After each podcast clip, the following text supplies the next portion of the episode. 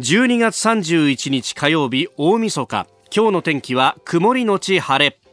日本放送飯田浩二の OK 工事アップ。朝6時を過ぎました。おはようございます。日本放送アナウンサーの飯田浩二です。おはようございます。日本放送アナウンサーの新業一華です。日本放送飯田浩二の OK 工事アップ。この後8時まで生放送ですえー、電車に関する情報が入ってきました。先ほどね上柳さんの朝ぼらけのエンディングでも入ってましたが踏切の安全確認の影響で運転を見合わせていた東武伊勢崎線ですが、えー、5時40分ごろ全線で運転を再開しました。この影響でダイヤの乱れが生じております。ご利用の方ご注意ください、えー、東武伊勢崎線あのー、栃木県とかあっちの方で、えー、どうやら、えー、踏切安全確認があって少し電車遅れているということですがまあことによってはスカイツリーラインまで影響が伸びるかもしれませんれませんので、えー、ご利用の方はご注意いただければと思います。さあ、大晦日。はい。ねえ。もういよいよというところなんですが、いや、今日も仕事だよっていうね、うん、えー、方もいらっしゃいます。すね、空港警備1号さんはメールをいただきました。ありがとうございます。今年も1年終わりますね。えー、空港での生、公開生放送もありましたよね。と、あの、この方、半田空港でお伝え。はい、えー、今年は空港で年越しです。この後明日の朝9時までの当直勤務。初日の出を空港で見るお客さんの対応やら、えー、航空各社の初日の出フライトがあるため通常より早くターミナルを開けるんで、えー、準備などなど毎年のことながら1年の安全を祈りながらの勤務です。来年もよろしくお願いいたしますとそうですか。やっぱり一年の航空の安全は、あの、ターミナルビルの中にある航空神社にお参りするんですかね。うん、あね、どうなんですかね。ありますよね。ね、うん、あの、ひっそりと佇んでるんですが、航空神社っていうのが、えっ、ー、と、私の記憶が確かならば、第一ターミナルですね、うん、あの、ちょうど出発ロビーと到着ロビーの間の2階かなんかにあるんだよね。あるんですよね。こんなところにっていうところにありますよね。この間、あの、公開生放送の帰りにエスカレーター降りてると、おお、シーここ行ったことあるかっていう、ね、そう。ねびっくりしました。ここにあったんだと思って。そうなんですよ。ね、えー、そして初日の出フライト。これあの初日の出実況をするときに、うん、えー、結構調べるんだけどあの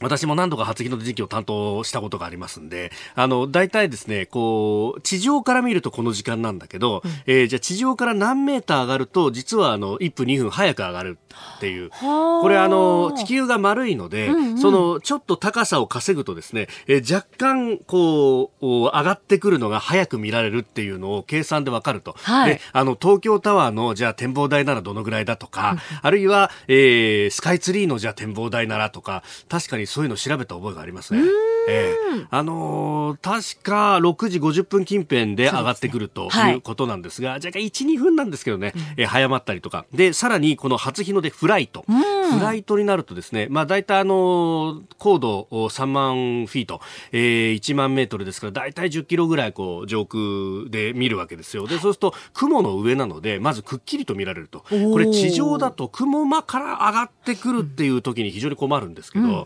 えー、それがない。で、さらに10キロ稼ぐと、やっぱ相当早く見られるということで、えー、日本で一番早く見られる初日の出はこの初日の出フライトだということで、各社が飛ばすんですね。へえー、毎年これの取材案内が来るんですけど、うん、1月1日は仕事だよとかね、えー、いけないなーっていうのがね、あるんですが、うん、そうなんですよ。えー、今年は大泉アナウンサーなのかな？今年はですね、結構趣向を凝らしてまして、今ここでこう、どうやるって言えないんですけど、ねうん、あの、ただ単にですね、やりませんよっていうことだけ。そう。はい。大泉君に一つだけアドバイスしたのは、はい、2019年の初日の出がって、お前言うなよっていう。ついつい、ね、私ね、一度あったんですよ。本当ですか、えー、1年タイムスリップさせて、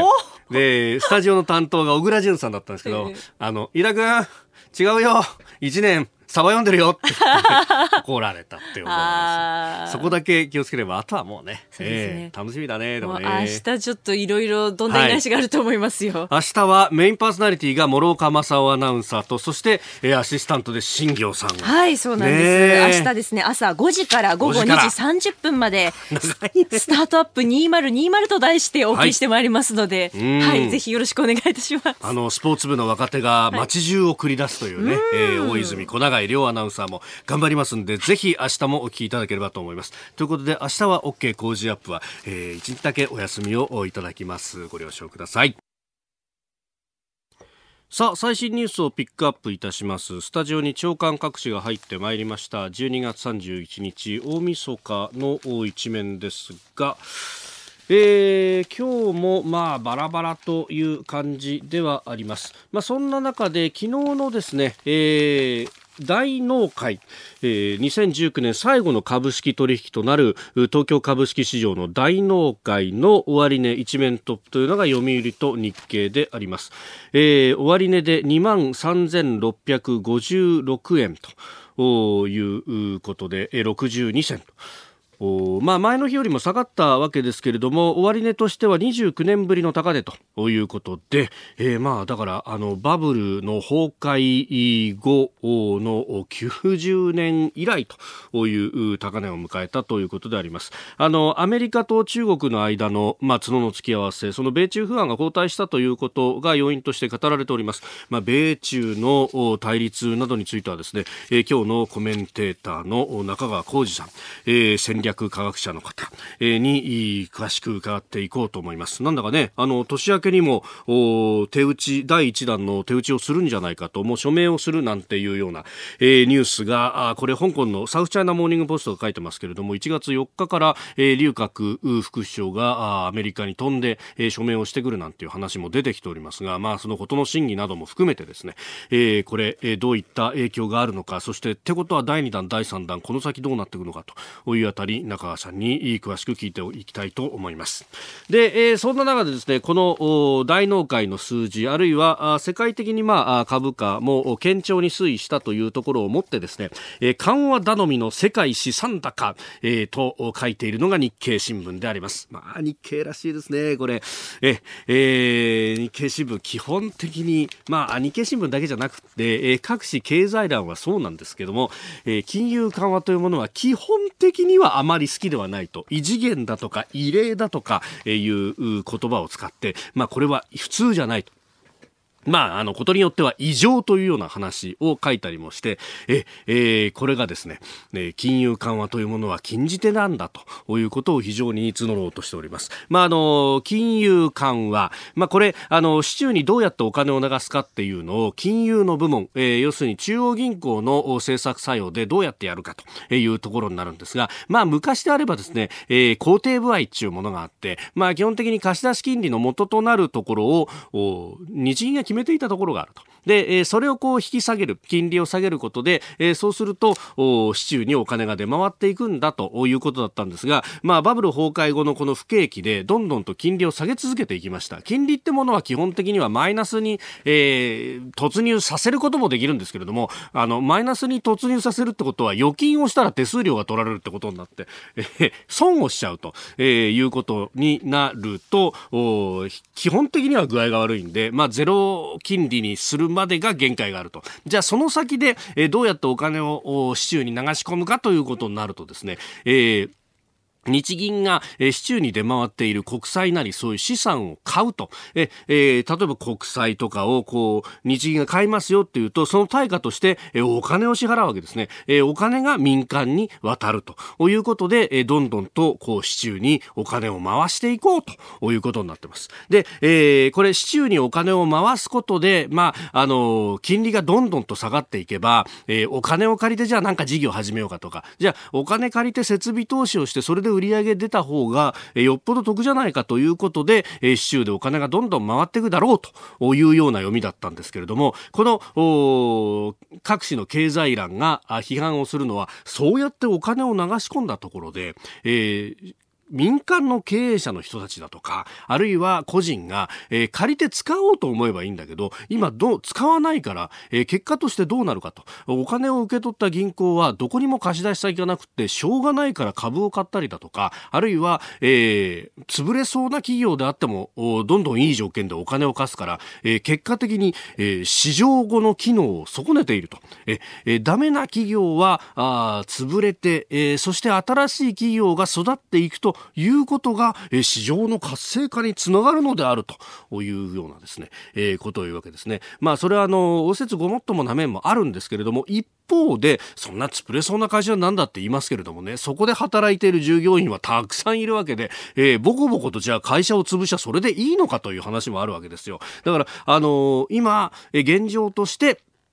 確かに企業セクターもお金を使いたがらないと。で、えー、さらに個人消費も指標を見ると12月の、えー、個人消費の指標などを見ると非常に冷え込んでいるという中でじゃああの市場全体あの日本全体で確かにお金を使おうという意欲が不足してあるんであれば、えー、お金を多少損してでも使える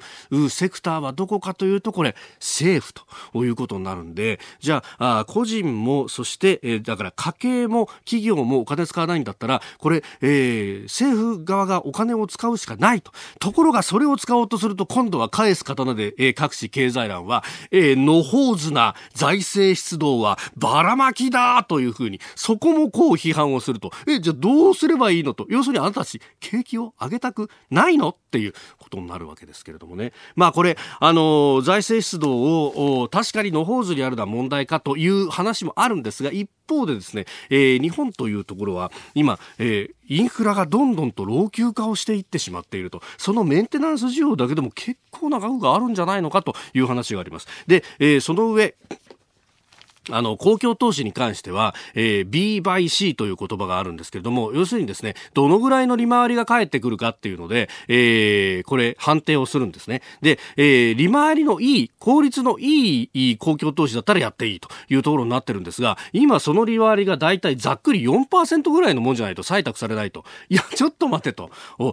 こう、普通のですね、預金で、えー、0.0何パーセントしかつかないような金利のない中で、4%も利回りのあるところをですよ、公共事業が取ってっちゃったら、それこそ民間お手上げっていう話になるわけですよ。だから、ここをですね、えー、採択の基準を少し下げるだけでも、相当な公共投資の余力が生まれてくると。しかもそれは建設国債で発行するので、60年間で返せばいい上に、インフラ投資ということは、えー、実態が残るというわけけだから、これ、あの、お金をね、えー、単に、湯水のように使うんじゃなくて、きちんと資産が残るということにもなるんですが、そういった議論までは深まらないというのがこの国の30年間のこの現状、この停滞を生んだんではないかと私は思っております。えー、小田原市森の向こうさん49歳会社員の方。毎年日本放送の初日の出特番を聞きながら初日の出を楽しんでいます。ありがとうございます、えー、6時頃海沿いの高台の道路に車を止めラジオを聞きながら初日の出を待ちます。2020年のラジオ染めとなる番組、うん、えー、新業さんの声にあることを楽しみにしています。ありがとうございます、ね、そう言っていただけると嬉しいです。はいえー、それから、あこちらは嘘だらけのよう通リーマンさん、よう売れうリーマンさんですね。えー、ツイッターでいただきました、あの、道路の整備についてですね、そうなんですよ。よく行政に父として進まない道路完成の見立てとかを問い合わせると、完成より財政みたいな言い方されて腹が立つんですよね。今人がいる時に完成させ、将来に備えないといけないのに、全然その関連がないんですよ、行政の連中はと、えー、怒ってます。えー、一方で、えー、サバミソさん、今の企業の経営者側はお金を使わないことで会社を守った自負があるから、えー、時代に合わせて考え方もシフトしないといけないけれども、それができないなら、攻めの姿勢を出せるトップに変わってもらわないとと。まあ、企業セクターも本当、お金を守ることだけを考えるというね。えーえー、少しいい働いてる人に分けていただけるとっていうのがなかなかこういかないと。誰かの支出消費が誰かの所得になっていくというようなことっていうのがなかなかあの浸透しないあの結局国家財政とかあのこの国全体の経済を家計のお財布に例えちゃうとそれは借金が悪っていうことになっちゃうんですが国は知りませんからちょっとでも借金が返せる素振りさえ見せていれば引用はされるというところなんですけれどもね。さあ、次第はコメンテーターの方々とニュースを掘り下げます。今朝のコメンテーター、番組初登場、戦略科学者の中川浩二さんです。おはようございます。おはようございます。よろしくお願いいたします。簡単ですが、プロフィールご紹介いたします。月刊中国ニュースの編集長でいらっしゃいまして、1980年のお生まれ、埼玉のご出身、えー、熊谷高校から慶応義塾大学、そして、えー、2012年、北京大学大学院から日本人初の経営学博士号を取得されました。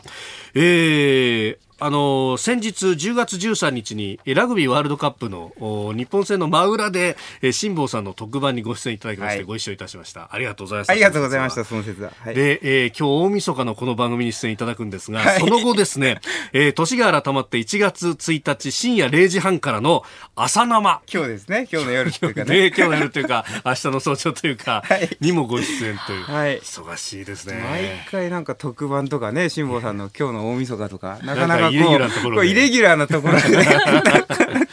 いやツイッターでもダブル工事聞きたいこといっぱいあるよダブル工事ですね。そうですよ。あの写真撮らせていただいて。ありがとうございました。ね えー、今日はあの中国の関連のニュースも結構ありますので、はい、一つ。よろしくお願いします。お願いします。リスナーの皆様にプレゼント。働く人の心を育てる月刊誌モラルビズ300円。今なら1冊無料で差し上げています職場の風土を変えたい。上司や同僚部下との人間関係を良くしたい。ビジネス現場で直面する課題解決方法人間力を高めるヒントが満載。ものを作るだけじゃつまらない。人を作る企業を応援したい。公益財団モラロジー研究所発行モラルビズ。詳しくは日本放送飯田浩司の OK 工事アップホームページのバナーをクリック。モラルビズ！12月31日火曜日大晦日朝7時を過ぎました。改めましておはようございます。日本放送アナウンサーの飯田浩二です。おはようございます。日本放送アナウンサーの新業一華です。あなたと一緒にニュースを考える飯田浩二の OK 工事アップ。7時台はコメンテーターの方々とニュースを掘り下げます。えー、今朝のコメンテーター、戦略科学者で月刊中国ニュース編集長、中川浩二さんです。おはようございます。おはようございます。よろしくお願いします。よろしくお願いします。中川さんには番組エンディングまでお付き合いいただきます。では最初のニュース、こちらです。香港の元日でも警察が開催を許可。香港でこれまで大規模な抗議デモを実施している民主派の市民団体民間人権人選は、えー、明日元日に呼びかけている恒例のデモ行進について警察が開催を許可したと発表しました。今年6月に本格化した政府への抗議デモが越年することとなります。えー、まあ、元日のデモは例年小規模だと言われておりますが、今年どうなるかというところ、先月、先日12月の8日に行われたデモは主催派発表では80万人とということでありました。さあこのね半年以上にわたる香港の抗議活動長いですね、うん、本当に。まあ実際本当にもう流動化しちゃっているところがあって、はい、でまあ何度もこうお伝え日本でも国内でも報道があるように結局その指導者がね、うん、いないっていうところがあるので、はい、まあ実際その要求項目は何なのかとか逆にそのストップするタイミングはどこなのかっていうのも、はい、まあある意味その全員がネット上でこう情報交換しながらなんとなくの集合値を集めて決めていくしかないっていうところが、まあ、その流動性を高めてるし、それは良くもあるし悪くもあるわけですよね。だからそこがまず一つあるのと、あとまあ北京中央からの意向としては、やっぱりそれはプラスとマイナスっていうのが拮抗していると、まあ日本報道だとどっちかというとマイナスというか、習近平政権が要はコントロールできないんじゃないかっていうところがあると思うんですけども、やっぱりそのずっと2000年以降、深センも含めて、いや、香港自体が発言権が強いという地盤沈下もね、図ってきたと。で、えー、大陸自体はそれによって香港という国際的なハブを持つことによって、米ドル決済ですけども、はい、ハブを持つことによって、えー、大陸自体も、え恩恵を受けてたというプラスの面もあるんだけれども、ただそれがゆえに香港がある意味強かったというところがあるので、まあ他の地域を盛り上げることで、深センとかね、はい、盛り上げることで、まあある意味その相対的な地盤沈下を図っているというところはあったわけですよね。その政治的に難しいから逆に地盤沈下してほしいと。そうすると長引けば長引くほど、はい、まあある意味その、えー、北京政府の中央の意向としてのその地盤沈下の目的は達成されると。ただ一方でマイナスとしては国際社会から人権がね、えー、断されてるんじゃないかという批判も食らうというところで、えー、まあ、ある意味その意味ではプラマイがその拮抗しちゃってるというところで、えー、要はストップもしないし、ストップしなくもいいしっていう、まあ、その微妙なところがあるっていうところはまず理解しておかないとね、いけないと。だからそのどうしても止めたいんだっていうところの前提で我々立っちゃうと、はい、コントロールできてないんだっていうだけで立っちゃうちょっと難しくて、え彼らとしてはプラマイが実はあるというところは考えておかなきゃいけないところですね。これってことは、まあ、あの圧力をかけて強引に止めるってこともないけど、これ以上こう活動が伸びていって、例えばあの普通選挙をやるとか、そういうところまでの情報もしない。で結局プラ、えーと、強引に止めるということはマイナスでしかないわけです。先ほど言ったようなプラスでいうところのいや地盤沈下が図れなくなるし、はい、なおかつ強引にやるということは人権にもマイナスだから、要は強引にやることだけが実は選択肢としてありえないわけですよね。それはどっちもとっても損なんで。えー、ってことは、えー、もうの伸ばすしか彼らも選択肢としてはないという。まあ、でも伸ばすそうでも伸ばしても別に彼らとしてはプラマイナゼロなんで、ただ香港市民にとっては伸ばすことはマイナスでしかない。わけですよね、はい、それはもう彼ら経済的に地盤沈下したり社会的地位も若者たちが就業の機会も失っちゃうしなおかつその本当にねあの人道的な意味で負傷してしまうというところのはい、あの悲しい結末にも陥るんで、まあ、長引くと損をしてしまうのは実は香港市民ってちょっと悲しいことがあるというふうには思いますね。ただこれ元日なんですけども、はい、中国の場合あの農暦なんであ,、まあ、ある意味ちょっと元日だからすごい時にやってるなっていうよりもどっちかというとまあ日本でいうとクリスマスぐらいのもともとあった文化じゃないところの、えー、一つのね節目だっていうところは見とかないといけないですけどね。まあ、はい、もっとすごいことやるとしたら、やっぱ旧正月に合わせて、まあ、旧正月にやるつはほぼないと思いますけどね。まあ、そこやったらすごいなとは思いますけども、ある意味は。うん、それをもう、あの、心理的に、文化的にね、ええ、こう休みだっていう感覚の時にやってるというのは、それはまあ、ある意味すごいなと思いますけどね。なるほど。え、休みぶち壊して返上してまでやんのかと。それはだって北京中央だって皆さん休んでるし、みたいな時にやるとしたら、それはすごいと思いますけど。はい。今年は1月の末かな、確か。ね、旧正月。だからまあ、元日ってちょっとね、その辺認識変えとかないといけないというと、ニューイヤーとはちょっと違うんですけどね。えー、えー、まずは香港の元日デモについてでした。米中の対立などについては、後ほど7時40分過ぎにまたお話を詳しく伺いたいと思います。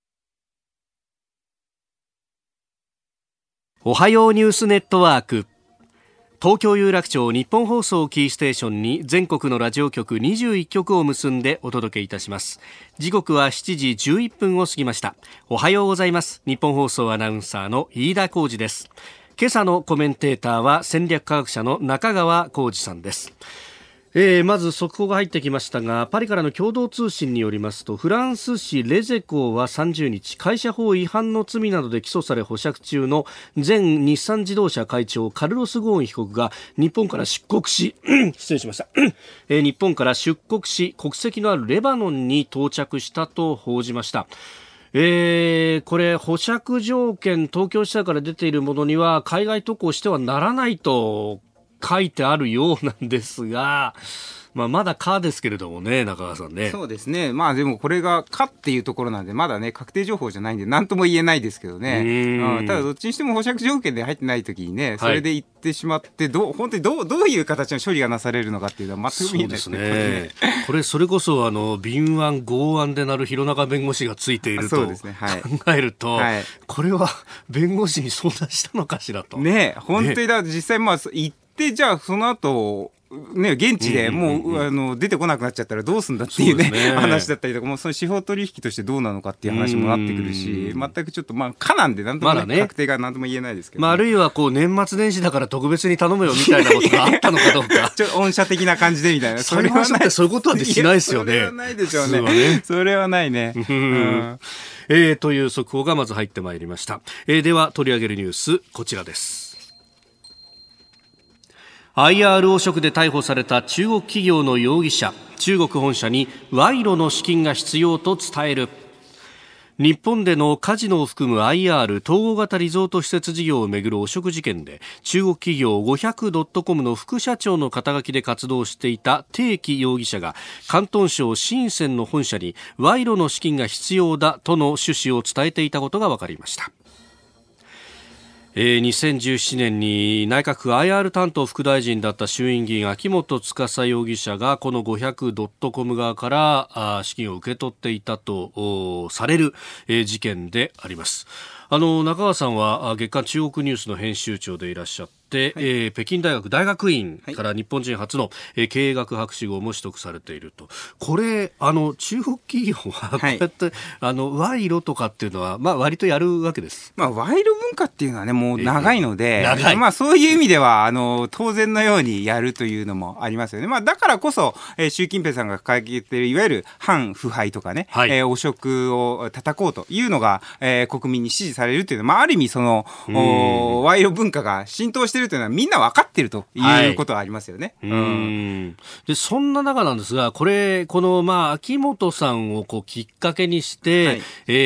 ー、北京政府がこう日本に浸透を図ってるみたいなあ見方もありますが長さんご自身はどう分析されてますか？あの、まあ、まずねこれ自体がやる動機がこの会社自体 500.com にあるのかっていうことなんですけども、まあ、この会社2001年に創業されてねその、いわゆるスポーツくじみたいな形で、はい、あのネット上のオンライン販売出てで2013年ですか、えっと、政府の政策によって、はい、えー、まあ、オンライン上でそれを売るのがダメだよというのが決まって、はい、あごめんなさい。2013年はあれですね、えっと、上場した時ですね、えー、 New York Stock Exchange に上場したのが2013年ではい、で上場したにもかかわらず2015年か、はい、えー、その時にまあ停止ですよということで一気に株価が暴落したと。で、まあ、県のですね、この 500.com 自体の、はい、えっ、ー、と、その落ちた時に、うん、えー、救世主で現れたのが、いわゆる政府系ファンドと言われているですね、はい、えー、ズーグワンというところなんですけど、まあ、とは言っても、政府系とは言っても、ゴリゴリの政府系っていうわけではなくて、まあ、産学連携ベンチャーみたいな形で、はい、え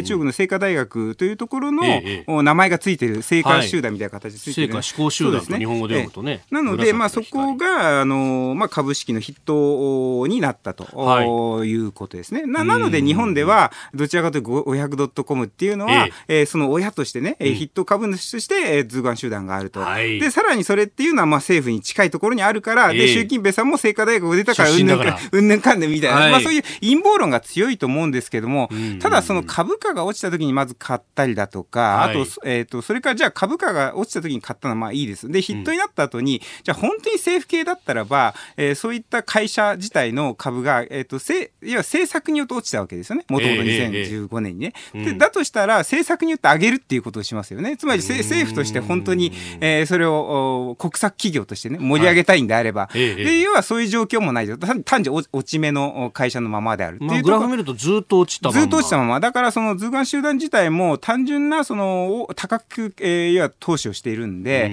えー、一つのエンタメ産業として投資した中で、まあ失敗案件だったというところに過ぎないなというところで、なおかつ政府が本当に、えー、介入しているのであれば、はい、えー、きちんと株を上げるような政策もやるし、それもやってない、えー、っていうところから考えると、どうもなんかその、貧乏くじつかまされたのは図図眼集団であって、その特にその政府がどうとかっていうのは、この今のその表面上に出ているヒストリーから見えてこないんで、まあもちろん可能性は否定しません。あの、すべてのことに関しては中国の政府がね、はい、関係があるかもしれないというのは当然あると思うんで、で当然ながら、えっ、ー、と、こんだけ大きい会社ですから、はい、えー、党、党関係の組織というのも中に入っているので、えー、そこについては完全に否定しないんですけど、ただそのヒストリーから見ると、はい、おいっぱいあるわけですよ、こういう話っていうのはね。この手の話この手の話はいっぱいある。しかもその賄賂をや、そのちゃんとしてるところっていうのは当然優遇政策を受けるんだけども、えー、それ自体も受けてないっていうところから考えると、うん、どうもその辺の制服工作というか政界工作もそんなにうまくいってるところじゃないっていうところなんで、まあ市場からも見放されて、はい、多分政府関係も見放されてるのがこの、えー、場所なんで、なおかつその図眼集団からの出向ポストとして役員ポストとしても、はい、えー、要はしょっちゅう変わってるんですね。あ、そうだから同じ人がずっと図眼から、えー、送り込まれて、えー、一番上の当事長をやってるわけじゃなくて、えー、しょっちゅう変わってると。だから多分ね、礼遇ポストなんじゃないかなというふうに思っていて、あ。のー、まあそういう意味だと、その政府の陰謀論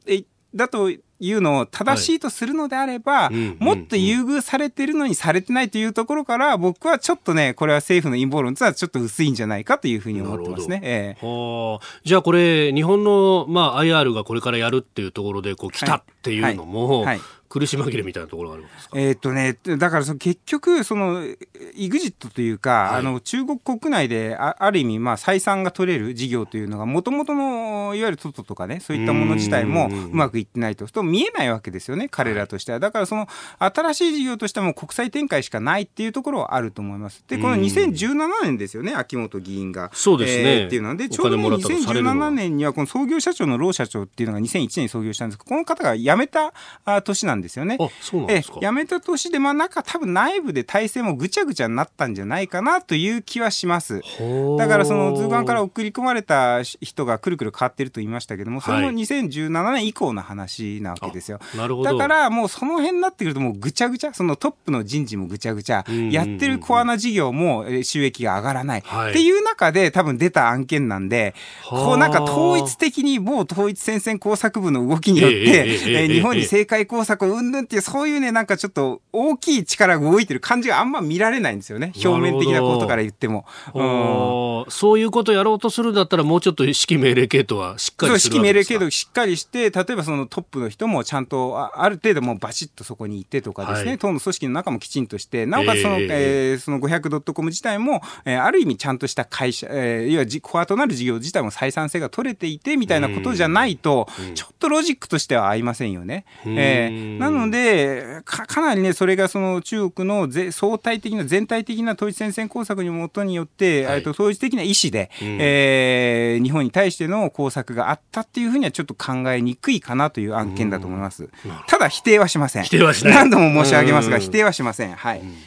そしてもう一つ用意していたニュース北朝鮮の党中央委員会総会異例の長期化ということで、えー、3日目に入って30日も行われたということなんですが、えー、そこで、えー、金正恩朝鮮労働党委員長が苦しく長い闘争の決意をしたというふうに述べたと、えー、朝鮮中央通信が伝えているようです。いいですね。この表現共産党プロパガンダ文学のね この表現大好きですね。昔もね、はい、中国だったらもっとねこういうことやっててですね、えーえー、例えば米国帝国主義の傀儡政権たる日本政府のとか言ってたんですけど、米帝って言葉がよく最近はねなんかね普通に日本国はとか緩い感じのこと言ってるからなんかちょっと寂しい感じがあって、まあ、北朝鮮が最後のパラダイスな気はするんですが それは冗談ですよ。まあ、だだけども、うん、まあ、まあ、今回ね、これを話したの、僕もちょっとね、えっと、この3日間、異例で長くやってるっていうのを、中国関係のメディアが、まあ、中国の情報って北朝鮮よく報道してるんで、えー、えー、メディア見てもそんなに出てないんですよね。そうですか。えー、だから、まあ、そこから考えると、まあ、その、本当にどういうような意思決定がされたのかっていうのが出てないので、えー、まあ、基本的には、その、社会主義国の上等手段というかですね、まあ、人事で揉めたっていうのが一番大きいと思うんで、だから政策で具体的なところっていうのは、まあ、こういった、えっ、ー、と、トップの大会じゃなくて、もうちょっと末端のところで決まると思うので、どちらかというと人事ですよね。だから軍事、軍部だとか、はい、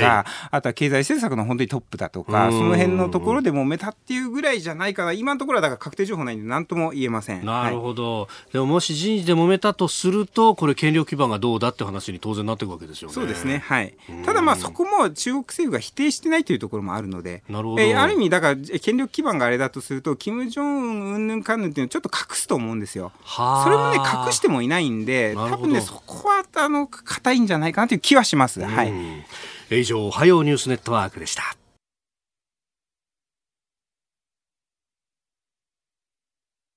7時26分です。今朝のコメンテーターは戦略科学者、えー、月刊中国ニュース編集長中川浩二さんです。引き続きよろしくお願いします。よろしくお願いします。続いて教えてニュースキーワードです。中国版 GPS 北斗来年6月完成へ中国政府は来年2020年6月までに中国版 GPS 北斗を完成させ高精度の位置情報などのサービスをスタートさせることを発表しました。中国政府が力を入れる次世代通信規格 5G との融合も進める方針でアメリカとのハイテク覇権をめぐる争いが一層激しくなります。えというわけで今日のキーワードは北斗ということになりますがメールもね、えー、前々からいただいておりまして、えー、千葉松戸の小ガッキーさん。昨日いただあごめんなさい、えー、ではなくてえー、とですね。あこちらですね。はいすいません。えー、ルパンの忘れ物さん56歳利用士の方せ、えー、木更津からです。えー、この 5G の技術などなど中国がトップでアメリカは劣勢と言います、えー、だから安全保障を絡めた中国の圧力が強くなったんじゃないでしょうか。来年以降どうなるのかと。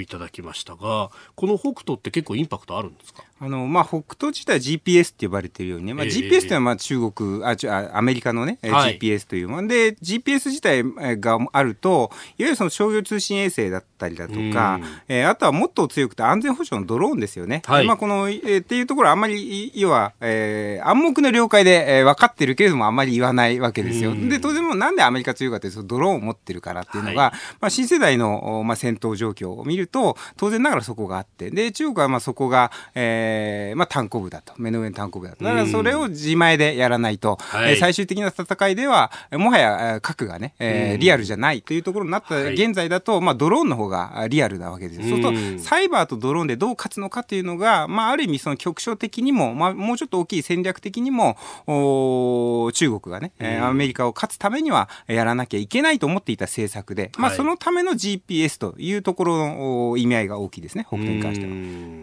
まあ、そうすると、まあ、まずは安全保障面ということですが、はい、ね、あの日本じゃしきりのその 5G との融合というところが言われてますけれども、はい商業面というか民生面でもこれかなり変わってくるわけですか？あの、まあ、実際ですね新しい、まあ、安全保障とやっぱり産業経済っていうのは一体で全部やっぱ考えた方がよくてそうすると、まあ、中国が見ているところは新領域として3つで、はい、えー、宇宙とサイバーと深海、えー、この領域なわけですね。これは要は軍事面でも産業経済面でもそういうことになってくると、はい、でまあ、その中でそのアメリカと、まあ、対立構造というのが、えー、去年ぐらいからね2018年ぐらいから2018年ですねぐらいから言われてきたと思うんですけども、はい、まあ、アメリカが要はもうこれは看過できない状況になったというところを考えているわけです。でそれは、えーと、さっきね飯田さんがおっしゃったようにその商業面でも看過できない、はい、安全保障面でも看過できないというところになってきた、じゃあ技術がどんだけ強くなっているのかというところなわけですけども、はい、で要はそれが堪忍袋のを切らせたわけですよね。で、要は日本だと中国製造2025、まあ、2025とは2025、2035、2045があって、2049中華人民共和国の建国100年までに、はい、アメリカを凌駕する中国が中国はそういう希望を持っていてでそれが現実的になってったんじゃないかというのがアメリカの要は恐れでもあって、はい、でそこだったわけですよね。で実際このサイバーの部分どれだけ強いのか宇宙の部分どれだけ強いのかっていうことですけども、えー、まあ、そういう意味だとこの北斗っていう通信衛星だけじゃなくて、はい、宇宙関係では例えば量子通信衛星の牧師モーツって言われるものが2016年だったかな。でアメリカが最初に量子通信衛星上げるとか言われていたのに、はい、中国はもう相当先に数年先に上げてしまったと。それから天宮ですよね。宇宙ステーション、はい、この宇宙ステーションも、えー、まあ、日本も含めてね、アメリカも含めて、いわ国際宇宙ステーションっていう連携でやってきて、でそれがどこがお金出すんだっていうんで、ごちゃごちゃしてる間に、まさかあの、ボロい船しか上げてなかった中国が、上げられるわけないだろうと言われて20年。えー、それで結局、えー、もう2020年代には中国独自ですよね。他の国はもう連携しなきゃいけないんですけども、中国は独自で上げていて、なおかつそれを自分たちだけじゃなくて、どうぞ他の国も来てくださいみたいな、まあ、ある意味なんか余裕をぶちかましてるっていうところで、はい、天狗シリーズというのは天狗2号でもう2020年代に完成するというところとか、あとジョーが月面の裏絵ですよね、はい、これももう到達しました、えー、今年ね、ね到達した、これもアメリカに先駆けて、まあ、こういうところから考えて宇宙政策っていうのも進んでいると、でサイバー関係については 5G ですよね、これも米中対立の引き金になったって言われている、いわゆるファーウェイ社の 5G ですよ、じゃあ、大体は何かっていうと、もうかなりこのコスパから考えて、もうファファーウェイ以外が選べないぐらいの状況になっていて、でファファーウェイによって、そのファ、えー、対中包囲網っていうものをやろうというのが、米中対立の第2弾だったわけですね。はい、ちなみに第1弾っていうのが米中貿易対立。え第2弾がファーウェイの、はい、えー、技術対立。え第3弾っていうのが人権対立という、まあ、この3つだと思ってるんですけども、はい、えー、で、要は、ね、その第2弾としてあったファーウェイっていうのも、最近なんかあんま聞かないと思うんですけども、ね、結局、やっぱり中国包囲網まあ、ある意味大失敗をしちゃっていて、結局欧州勢ですよね。まあ、イギリスは早々に、えー、明政権の頃に 5G ファーウェイを入れますよって言って、ジョンソン政権が誕生した多分数週間ぐらいで、ジョンソンさんが、いや、あれを踏襲して、うちもファーウェイ当然入れますよって言っちゃってるし、で、イタリアなんか1対1の政策は当然 OK をするという署名まで、えー、習近平さんが訪、えー、イタリア訪問した時にもしちゃっている。えー、それからドイツは当然蜜月の中で工業国として中国市場を見ている。で、まあ、そそういった、えっとと、A、独、普通 E だったり、まあ、この、こういった主要国となるところも、EU 各国も 5G を導入を入れていて、で、経営の中であるインドに関しても 5G を入れますよっていうことをしているということが考えると、かなりそのアメリカの言ってる 5G 包囲網っていうのは、まあ、ある意味、日米ぐらいの、えー、ところ、まあ、あとオーストラリアかな、ぐらいで、まあ、他のところの包囲網という、もう穴が開いてるどころじゃなくて、もう、ちょっとね、逆にその包囲自体が全くできてない陣営の方が少ないっていうレベルになってきちゃっているので、ちょっとその辺というのはサイバー関係では、えー、中国の優位というのが結構明らかな状況になっているなという気がしますね。はい、はいさあ、メール、ツイッターご紹介します。こちら、えっちゃんさん、横浜市の49歳専業主の方、中川さん、朝生に出演されるそうですが、あの番組、台本とかあるんですかそれから大勢の中で目立つ方法って考えてますか？といや、もう完全台本ですね。嘘つけ。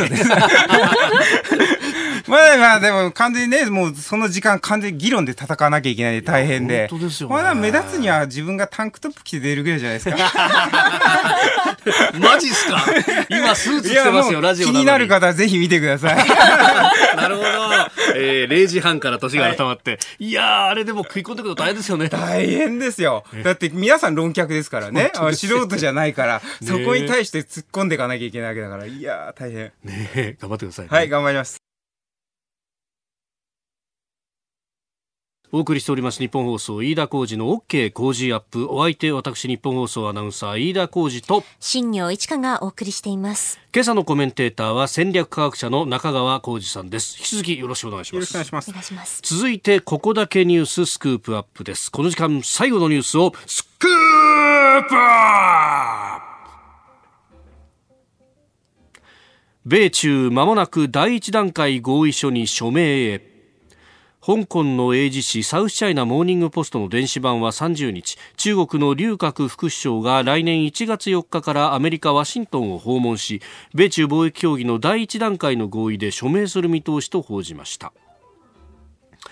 アメリカのナバロ大統領補佐官も30日、フォックスインタビュー、フォックスとのインタビューの中で、えー、第一段階の合意文書の署名式が間もなく行われるという見通しを示しております。まあ、米中響き合うというところで、これはまあ第一段階はこれで手打ちになっていくわけですかね。はい。まあ、だからこれ経済的なところで先ほどお話した3段階のうちの第一段階、はい、まあ、えっ、ー、と、米中対立が始まったっていうね、まあ、最初の頃は米,、中対立って言われなくて、米中貿易摩擦とかね、はい、えー、米中貿易戦争って言われてたんですけども、まあ、今から見れば、米中対立の第一弾だったなというのが、いわゆる貿易摩擦上の解決だったわけですよね。まあ、今回それを一回たた叩いたところをちょっと手打ちしようかというところなんで、別になんかプラスっていうよりも、マイナスだったのをちょっと、緩和しようかっていう程度なんで、なんか、まあ、客観的に見ると、殴っといて手引っ込めるのはどういうことなのかよくわかんないっちゃよくわかんないんですけども。うんで、まあ、この先ですけれども、まあ、今回はその、まあ、引き上げた関税の一部をと、はい、だから貿易の面でもまだまだ宿題はいっぱい残ると言われてますね。はい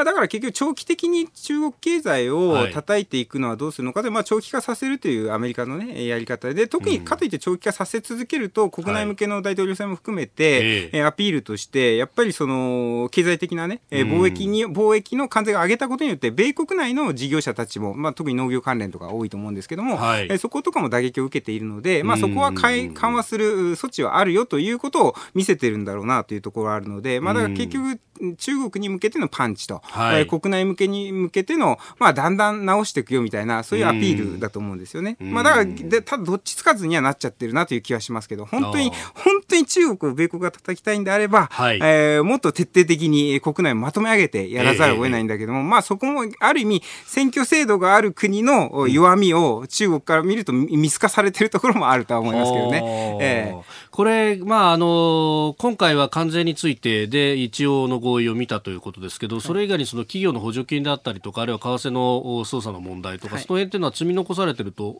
言われてますが、はい、これ、中国側はもう意図的に先送りしたってことですか、えー、まあ中国が、というのも、まあカード自体はやっぱりアメリカにあるので、うん、まあアメリカが本当に、中国自体は元元の状況に戻したいっていうのが当然ね、中国の意図だと思うんで、はい、まあアメリカがある意味どれぐらいその中国を叩きたいのかの本気度と、えっ、ー、と、自分、自分たちに返ってくる、う帰り、返り血をね、えー、浴びるのをどんだけ抑えるのかっていうところをコントロールしているのはアメリカ、多分中国側はあまりイニシアチブはこのかんことに関してはないと思いますけどね。なるほど、えー、常にアメリカがパンチを繰り出して、それをこうどう避けるなり返すなりしてるかと。まあ、ただ、ロジックを一回変えて、別の見方から見ると、うん、えー、いろんなパンチの仕方って国はあるわけですよね。はい、経済にせよ、安全保障にせよ。中国はね、アメリカに対してパンチを打ってないっていうところはやっぱり我々は見とかなきゃいけなくて、あくまでもアメリカのパンチをどう防ぐのかという、はい、ところが中国の基本的な戦略なんで、アメリカとはやっぱり2049年にアメリカを超えるために、はい、えー、戦いたいと。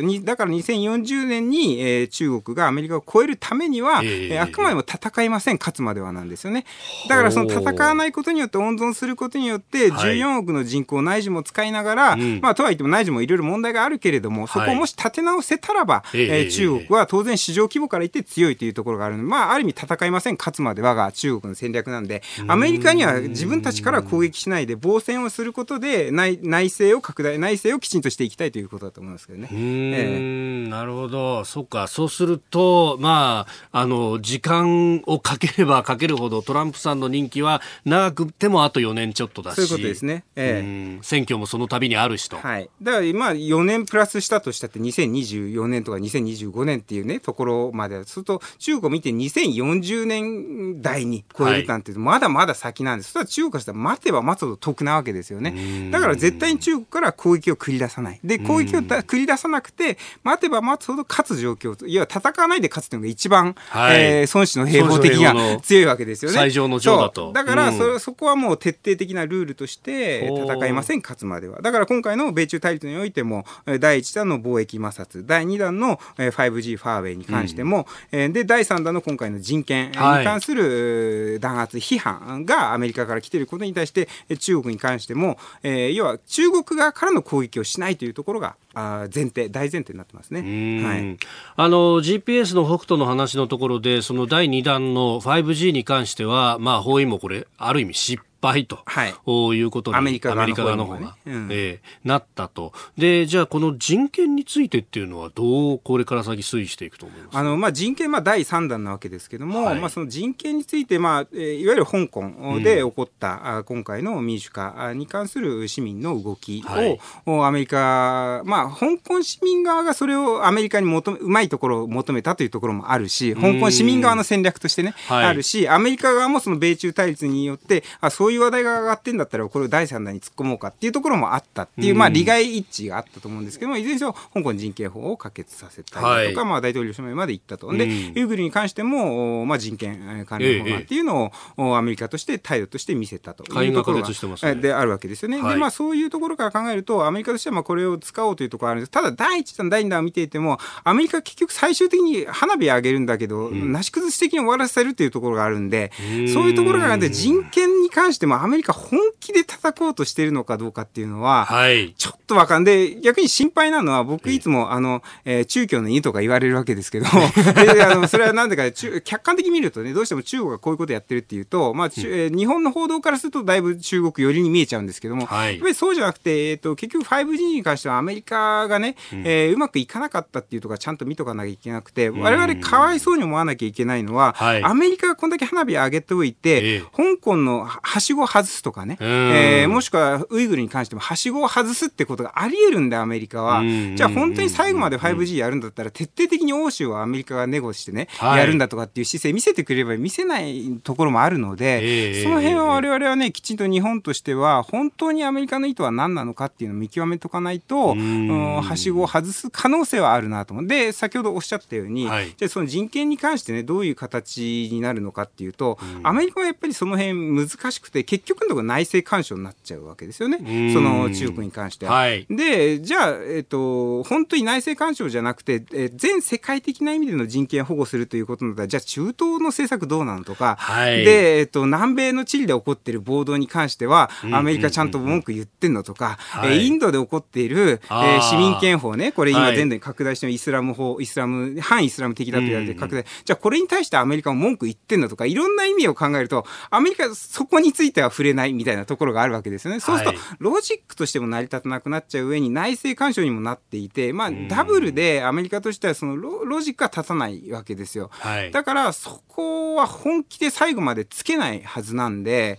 えー、またこれ花火で終わっちゃうと、周辺諸国、まあ、特に日本なんか煽りを食らうわけですけども、えー、えー、ある意味、まあ、宣伝工作の対象にもなるし、日本はあの、はい、大変だなとしか思えないという感じがしますね。えー、まあ、その辺というのは、やっぱりアメリカの弱さっていうのを中国は見越している部分があるわけですか。まあ、だから結局、そこは言えないっていうのは分かっていて、ただアメリカっていうのは、まあ、ある意味、今まで、はい、パクスアメリカーナじゃないですけども、まあ、一強としてね、やってきた警察として、世界の警察としてやってきた、自負もあると思うんで、うんその辺のアメリカ国民の感情もアメリカの政策っていうのも分かるんですけども、ただ中国がこう台頭してきた中で、え、本当に叩くんだったらば、理想論言えば、うん、2000年ぐらいにちゃんと叩いとけばよかった。えー、理想論言えばね、オリンピックの前に。そう。で、今やるんだったらば、もっと本気で叩く姿勢を見せないと、中国叩けないし、あのー、その辺どっちつかずなところは、我々でもアメリカでもチャイナでもないんで、我々日本としては。はい、そうすると、そういう中国のしたたかさ、それからアメリカの下手するとはしごを外す可能性っていうのをきちんと考えとかないと、えー、ある意味日米同盟だからといって、アメリカがやってることが常に正しいというふうに見ていくと危ないし、かといって中国に寄りすぎても、これはこれであのイデオロギーが違ったりするので危ないしという、まあちょっとね、客観的にやっぱ見なきゃいけないというフェーズが相当増えてきた。というふうに、今まであればアメリカに追随していればよかったところもあるんですけど、ちょっと難しいあのフェーズには入ったなと思いますけどね。えーえー、今日のスクープアップ米中の対立についてお話しいただきました。